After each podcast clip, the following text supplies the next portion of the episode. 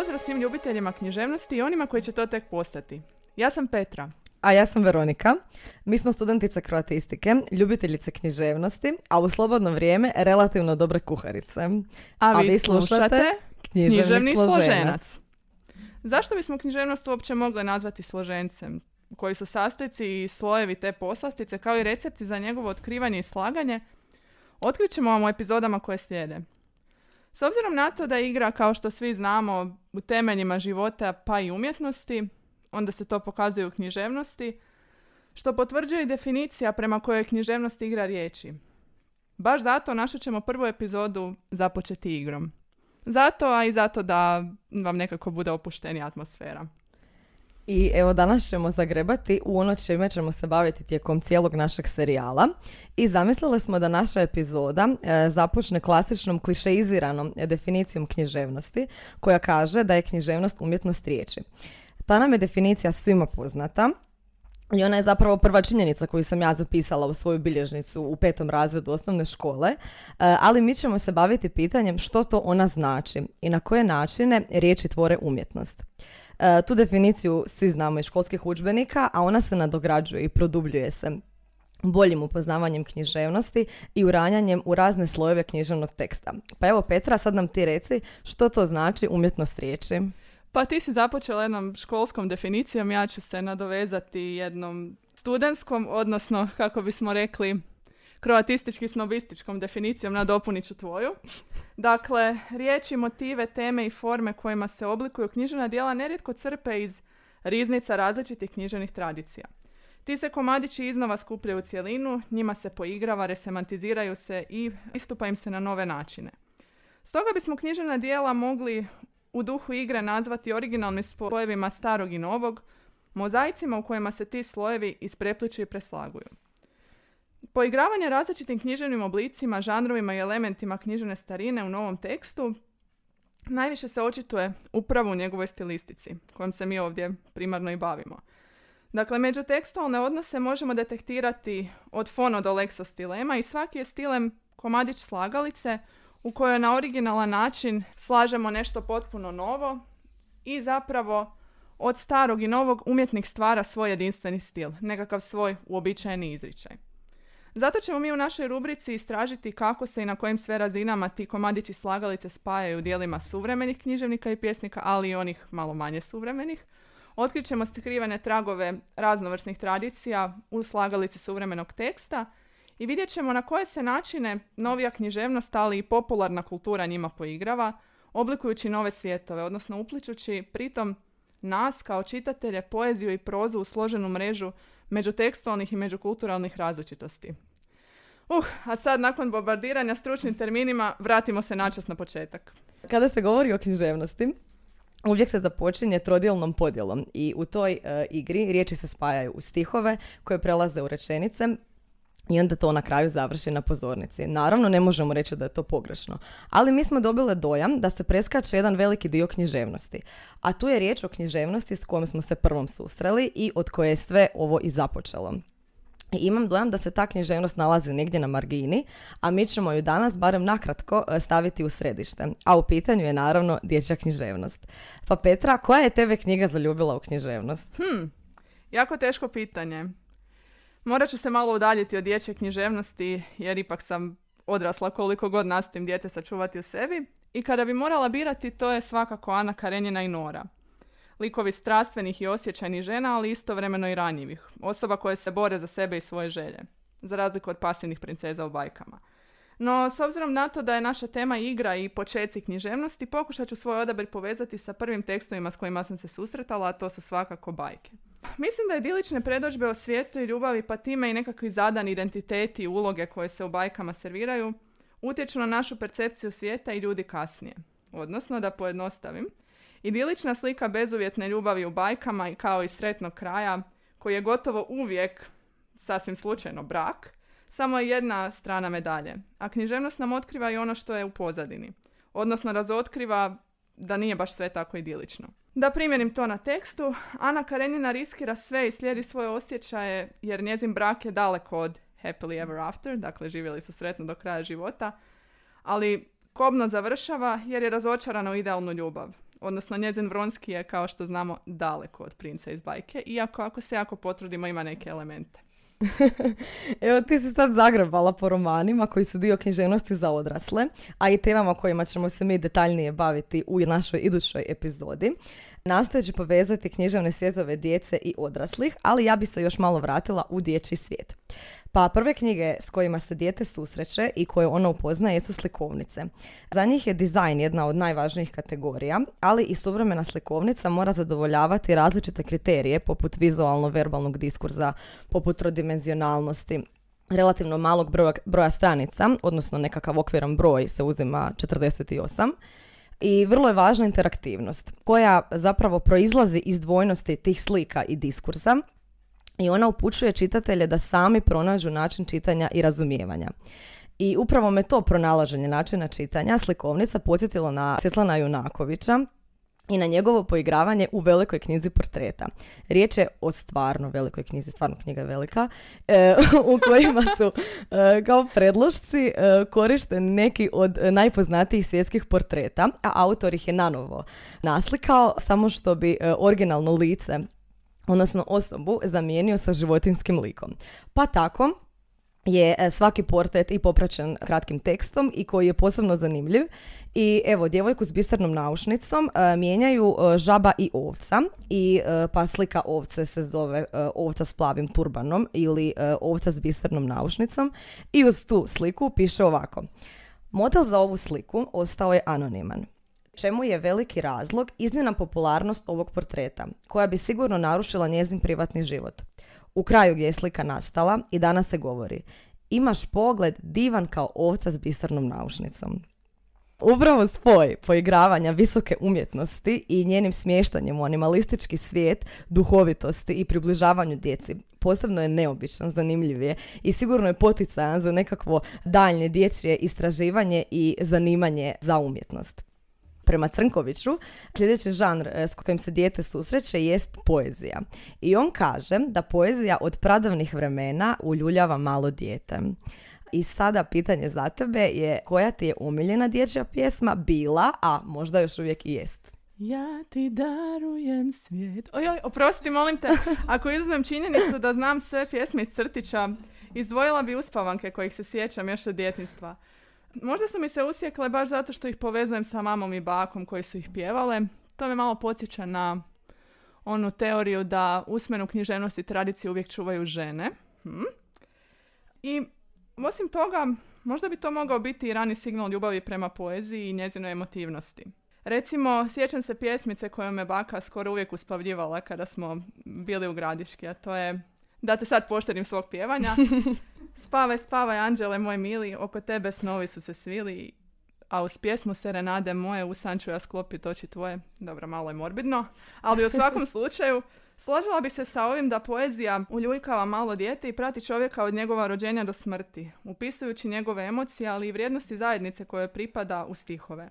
E sad, budući da je igra važan dio djetinstva i način na koji dijete upoznaje svijet oko sebe, Početci književnosti, kao što si ti rekla kada si govorila o slikovnicama i poeziji, povezani su sa igrom, odnosno sa književnim tekstovima koje čitamo djeci ili ih ona sama čitaju, kreirajući pomoću njih nove svjetove u svojoj mašti.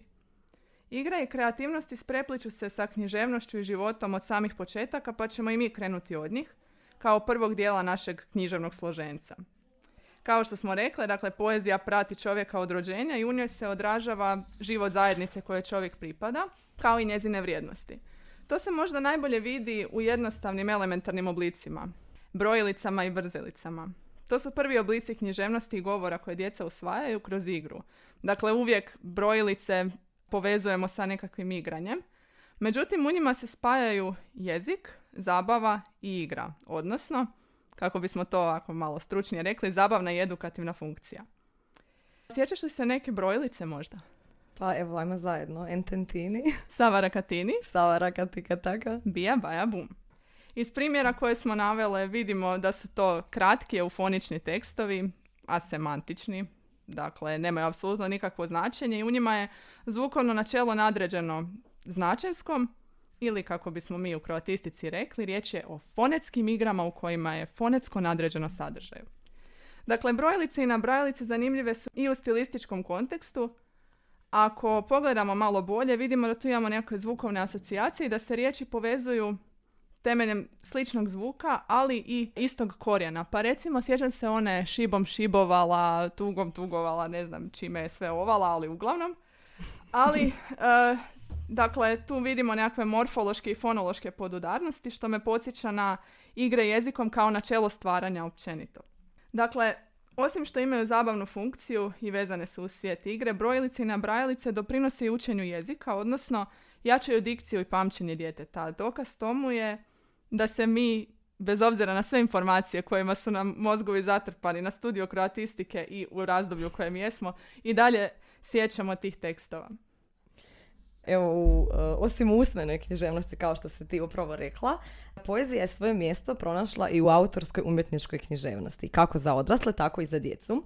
Pa evo, ja sam prošli vikend bila kod kuće i brat mi je za lektiru ovaj mjesec ima Tadjanovićevu zbirku. Ja sam sva toliko sretno poskočila da ja njemu pokažem svoju najdražu pjesmu iz osnovnoškolskih dana, a to je Nosim sve torbe, a nisam magarac koja me uvijek vrati u e, školske klupe i točno u onaj trenutak kad sam ja nju prvi put čula, odnosno pročitala. I pjesma se naravno svidjela i bratu, a mislim da osvaja e, srca prvenstveno jer je pisana djeci razumljivim jezikom, što je jako važno i tematizira nekakvu svevremensku dječju zbilju zadirkivanja i zaljubljenosti koja je isprepletena s animalističkim motivom magarca. I sad kad smo se dotaknuli ove dječje autorske poezije, možeš li mi reći što je po tebi važno za nju? Pa, kao ljubiteljica poezije i samim time endemska vrsta, smatram da kao i za svaku poeziju, tako i za dječju, igra i blisko sadržaja je jako bitna. Odnosno, poezija se izrazom i sadržajem, ali i svojim grafičkim oblikom treba približiti svom idealnom čitatelju, a to je dijete i njegovoj percepciji svijeta. Pada mi na pamet Grgač Varak, Mršav Tanak Kosuharak i one dječje pjesmice u obliku životinja. Ali naravno, osim toga, bitna je estetska komponenta, čisto da djeca razviju ukus za lijepo u književnosti, a možda i ljubav prema poeziji. Naravno, ja bih se složila s tobom i još bih dodala da je jako važna dob djece e, uz koju se veže i određeni jezični kod, odnosno jedna riznica vokabulara, jer nije svaka dječja pjesma za svaki uzrast i s tim treba biti oprezan. Svjesni smo činjenice e, kako je jezik živ i kako je on promjenjiv. Iz toga ja sam sad izdvojila neke riječi iz jedne dječje knjige, e, pa ću te pitati jesu oni tebi možda poznate i znaš što one znače. Pa evo, jesi spremna? Jesam. Sad imam malo tremu jer ću se vjerojatno sramotiti, ali dobro. dobro, dobro, ajde vidjet ćeš. Dakle, prva riječ koju imam za tebe jest kalfa. Mm, dalje? e, dobro, ja ću ti reći što e, riječ znači. Ona znači e, izučeni obrtnički, odnosno trgovački pomoćnik. Moja druga riječ za tebe je filir. Opet dalje. Pepe. Dobro, riječ je o kovanom novcu. I zadnja riječ koja je najlakša, škatulja. Pa ajde, ova mi je jedino poznata i to zahvaljujući Marijanu Banu. Meni niko uh ukras ne more moju škatulju za sne, pa pretpostavljam da je to nekakva kutijica. tako je, tako je. A ovo su sve riječi iz jedne knjige, pa li ti možda poznato o kojoj knjizi je riječ? Ne. Imam već jednu pomoć, još jednu riječ, a to je Šegrt. Šegrt Hlapić? Tako je, ove su sve riječi Šegrta Hlapića i evo, i nama malo većima su one stvarno nepoznate i jasno je koliko su onda i djeci teške i nerazumljive i stoga one stvarno otežavaju čitanje. Jer ti predmeti više nisu dio nekakvog našeg današnjeg iskustva i života i upravo zbog toga one to čitanje i koče. I sad ja sam provela jednu malu anketu sa uh, dječjim dijelom svoje obitelji i pitala sam ih što je konkretno e, prema njima važno pri čitanju dječjih pjesama i knjiga i svi su se jednoglasno složili da pjesme moraju imati rimu da bi bile zanimljive. Rima je naravno iznimno važna jer stvara ugodu, daje nekakav ritam koji nam je svima prirodno i urođeno ugodan. Ali moj brat kaže da pjesma treba imati i kazalo nepoznatih riječi što upravo primjeruje e, ovu situaciju e, s nekim, e, gdje se u nekim pjesmama pojavljuju arhaizmi i teže riječi. Jer, evo, zaključak, vrijeme se mijenja pa tako i jezik. Moji ispitanici su još odgovorili da je najvažnije da dok čitaju pjesmu da ju oni mogu i zamisliti. I to nas dovodi do još jedne važne stavke, za dječju književnost, a to je vizualizacija, odnosno konkretiziranje i zamišljanje pročitanih slika u glavi. Ali koliko je važna ova, pod navodnicima nevidljiva, vizualizacija, e, toliko je zapravo važna i zanimljiva ona koja se nalazi na papiru. E, pa smo za tog predstavnika uzele e, Paju Kanižaja sa svojim tričavim pjesmama, gdje se uz ilustracije, nekakav specifičan način pisanja, gdje on koristi i brojeve i različite fontove, oblike, položaj pjesama, mogu se pronaći domišljate i kreativne pjesme u obliku životinja, ali i zagonetke. Pa sam ja pripremila dijelić jedne za tebe. Normalno neću ti pokazati zagonet jer ćeš odmah znati o čemu je riječ, ali ovako idem. E, ja sam gusjenica, prvo ružna, na listiću breze, ali s traktorom ili, ili s tenkom nemam veze. Leptir. Bravo. Ajme, od svih motiva baš leptir. Tako je. Dakle, ova zagonetka je napisana uh, u obliku leptira, zato ti ju nisam ni pokazala. Evo, ako nekoga zanima, zove se šarena zagonetka i jako je simpatična. Takav način poigravanja i pisanja poezije u kojoj se slovima ili riječima iscrtava ili ocrtava kakav predmet ili oblik e, jest figura koja se naziva kaligram. E, kaligrami su naravno prisutni i u odrasloj književnosti. I tu smo za primjer uzeli Krešimira Bagića koji ima pjesama u kojima se mogu, koje se mogu ocrtati kakvim oblikom. I sada e, malo prelazimo na drugu temu, a to je moje iduće pitanje za tebe, je e, kako si ti doživjela neke dječje knjige kada si ih pročitala, evo sad s malo više godina i kada si postala svjesna da, se, da, da pojedine knjige zapravo znače drugačije od onoga čega se ti sjećaš? Pa, ja ću se sad nadovezati na tvoju zagonetku jer leptir ne može od mene, kao ni ljubavna lirika općenito. Kada sam bila mala, leptir je za mene bio samo jedini lijepi kukac koji mi se nije gadio i koji je simbolizirao nekakvu promjenu, odnosno u duhu bajke bio mi je nešto poput ružnog pačeta koje se oslobađa i postaje labud. A kasnije cjelokupna simbolika se produbila i danas taj motiv uglavnom povezujem sa cjelokupnom tradicijom ljubavne lirike, odnosno, preciznije, petarkističkom slikom leptira koji leti oko svijeće, odnosno izvora koji ga istovremeno privlači i ubija. Taj simbol ljubavne patnje uvodi nas opet u nekakve ozbiljne svjetove, estetski visoke lirike i udaljava od dječje. No, možda najbolji primjer promjene percepcije iščitavanja novih slojeva, značenja i dimenzija u tekstu, ovisno o tome kako ga čitaš, za mene je jedna od mojih omiljenih knjiga Mali princ. To je knjiga u kojoj koliko god puta sam joj se vraćala, nevjerojatno je da sam baš svaki put pronašla nešto novo, neku novu simboliku, nešto što sam iščitala na drugi način ili sam uočila nešto što prije nisam. A ti? Pa trenutak kad sam ja osvijestila da se tu nešto promijenilo, bilo je na prvoj godini studija, kada sam uh, slušala kolegi dječje književnosti i morali smo odabrati e, temu za izlaganje. I sad bile, bili su ponuđeni junaci Pavlove ulice. Ja sam toliko sva sretna i poletna poletjela da ja to ugrabim, jer sjećam se da mi je ta knjiga bila super i da me Nemečakova smrt iznimno pogodila. Ovaj, ali kad sam ja nju ponovno s malo više godina pročitala, sam shvatila koliko zapravo u njoj ima politike. Onda malo sam si pokvarila ovaj, taj e, doživljaj i ugođaj, ali Evo, to su neke stvari koje dijete, jedno, to jest kad si dijete ne primijetiš. Kad si spomenula politiku, ne mogu se ne prisjetiti jedno od svojih trauma. E, dakle, na dječjoj književnosti kada smo se ponovno bavili vlakom u snijegu i mhm. družbom Pere Kvržice, nisam znala da se može dogoditi preokret u kojem od one pjesmice kad se male ruke, male ruke slože. sve se može da ću zapravo čitati manifeste komunizma, tako da toliko promjeni percepcije. Kada smo već zakoračile u politiku i nekakvu književnost za odrasle, odnosno uplitanje odraslih u svijet književnosti za djecu, vratila bi se na još jedan primjer kada je književnost igra riječima, ali i na to kako se mijenjaju pravila igre kod odraslih i dječjih čitatelja, odnosno kako se ta igra percipira i koristi na različite načine, prema Balogovim riječima, dakle, igra je ekvivalent poeziji. A upravo se u poeziji igra najizraženije ostvaruje, jer ona je sama po sebi igra riječima. Dakle, kada govorimo o dječjoj poeziji, rekla si da ona svojim grafičkim oblikom, sadržajem i ritmičnošću mora biti bliska djeci i njihovu govoru. Ali i u suvremenoj se poeziji za odrasle igra vrlo često koristi kao izraz originalnosti, odnosno poigravanja književnim tradicijama, jezikom, formama, idejama pjesničkog stvaranja općenito. Jedan od primjera je svakako naš poeta Ludens, jedan od mojih omiljenijih pjesnika Ivan Slamnik, koji u svojim poetskim igrama spaja tradiciju i suvremenost, ozbiljno i šaljivo, daje pritom nova značenja nekim starim motivima i pruža nove perspektive na jezik, književnu tradiciju i pjesništvo. Dakle, i odrasli se igraju samo nekim drugim objektima. Kako se to slamnik igra u svojoj poeziji na načine koji su meni kao ljubiteljici starije književnosti jako bliski, možda dobro pokazuje njegova pjesma e, Jelenovac, pa ću je ja, evo, na radost svekolikog pučanstva koje voli stariju književnost pročitati. Sjećam se Mavra Piligrina. Farbao je kosu. Ti si ga vodila Katarina u Jelenovac, u maglu i rosu. Umrijeću misleći da sam važan. To će misliti svi.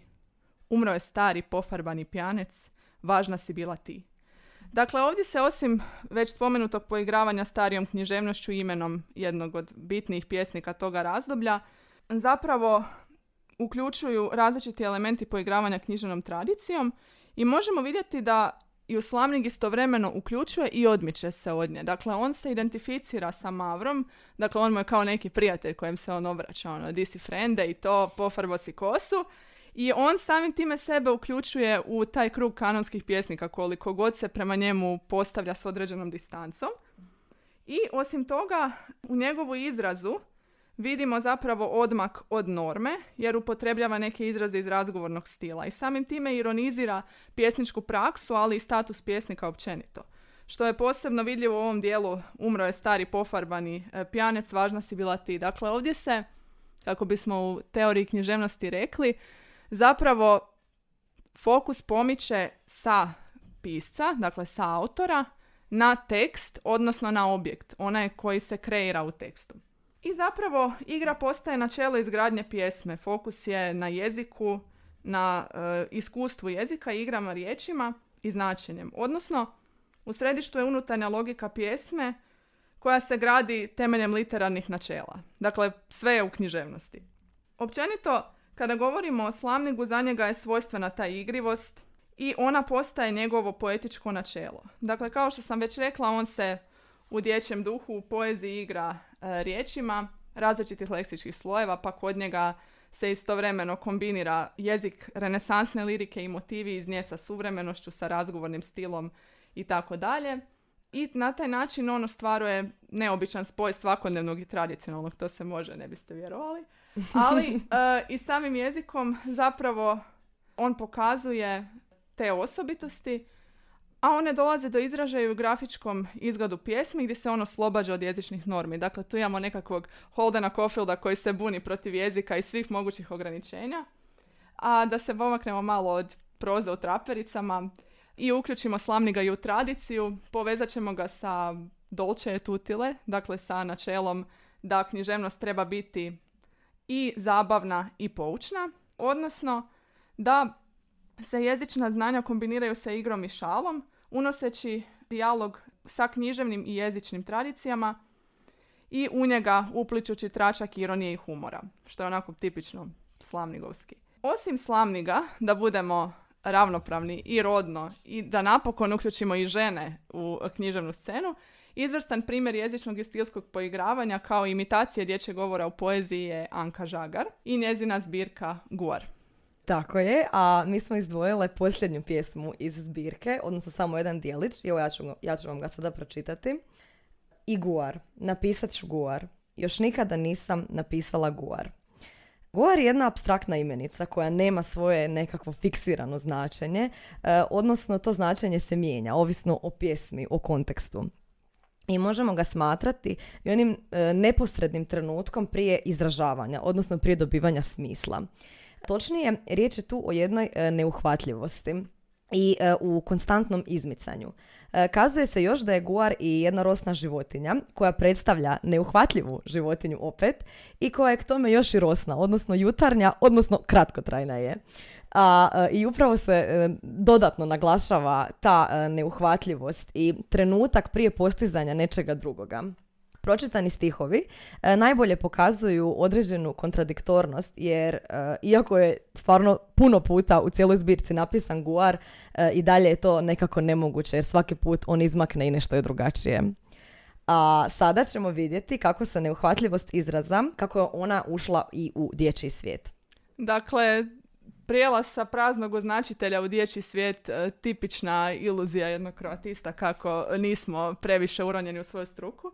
Ja ću se nadovezati na tebe i počastiti naše slušatelje još, jednim, još, jednim još čitanjem. jednom čitanjem pjesme Anke Žagar. Bježi, dijete, bježi. Skri se ispod lišća zelenoga nikako. Nemoj htjeti vidjeti. Bježi, dijete, bježi. Crne vode crno vide.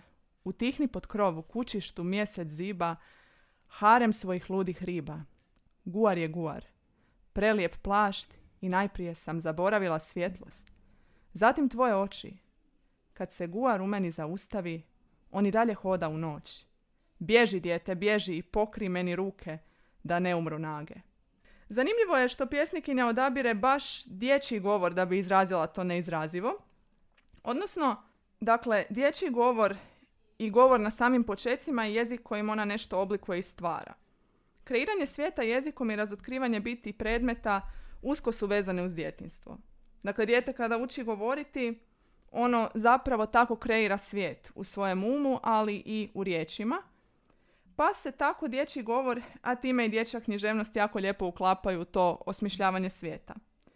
Dakle, književnost je na počecima naših života i u njoj do izražaja dolazi kreativnost, mašta i sposobnost oblikovanja svjetova. Rekli smo da svijet u djetinstvu oblikujemo riječima i to nas dovodi opet u kroatističkom duhu, do Jakobsonove kreativne i poetske funkcije jezika, kao i do Ostinove teorije govornih činova, odnosno utjecaja riječi i pripovjedanja na oblikovanje stvarnosti.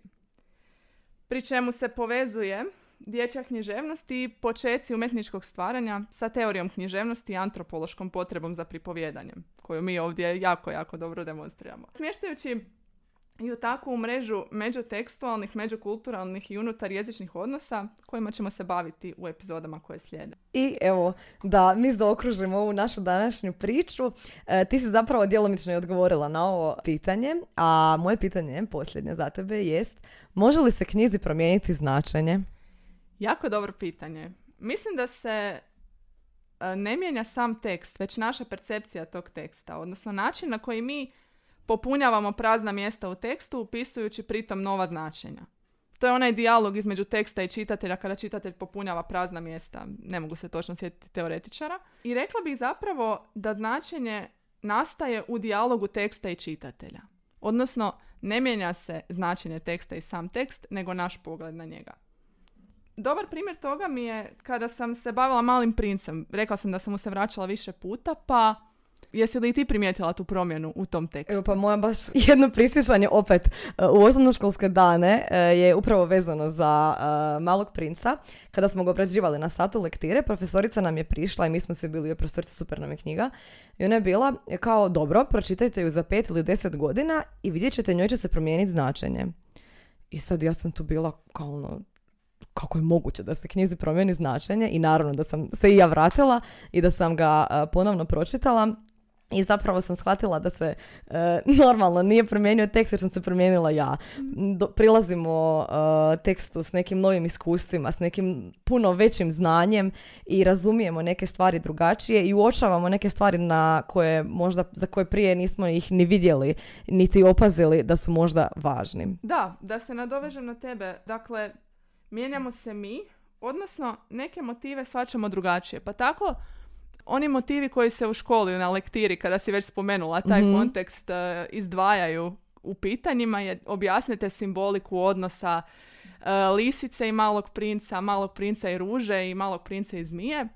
I zapravo te odnose ovisno o tome kada ih interpretiramo, interpretiramo na potpuno drugačije načine. U nekakvoj klasičnoj podjeli ruža je uvijek simbol nekakvog ljubavnog odnosa, lisica je prijateljskog, a zmiju nekako slučajno preskačemo i onda kada narastemo i malo nam se slika uh, svijeta promijeni, onda shvatimo da je ona egzistencijalni motiv, odnosno smrt. Meni je tu sad palo na pamet kad je moj mlađi brat imao lektiru, uh, ja mu se ovim putem ispričavam što ga javno sramotim, ali on je rekao da je njemu zmija najdraži lik i ja sam bila ona kao ok, sad se ozbiljno brinem. Ali zapravo dijete ima dubinu razmišljanja, tako da uspjela sam u nečemu životu.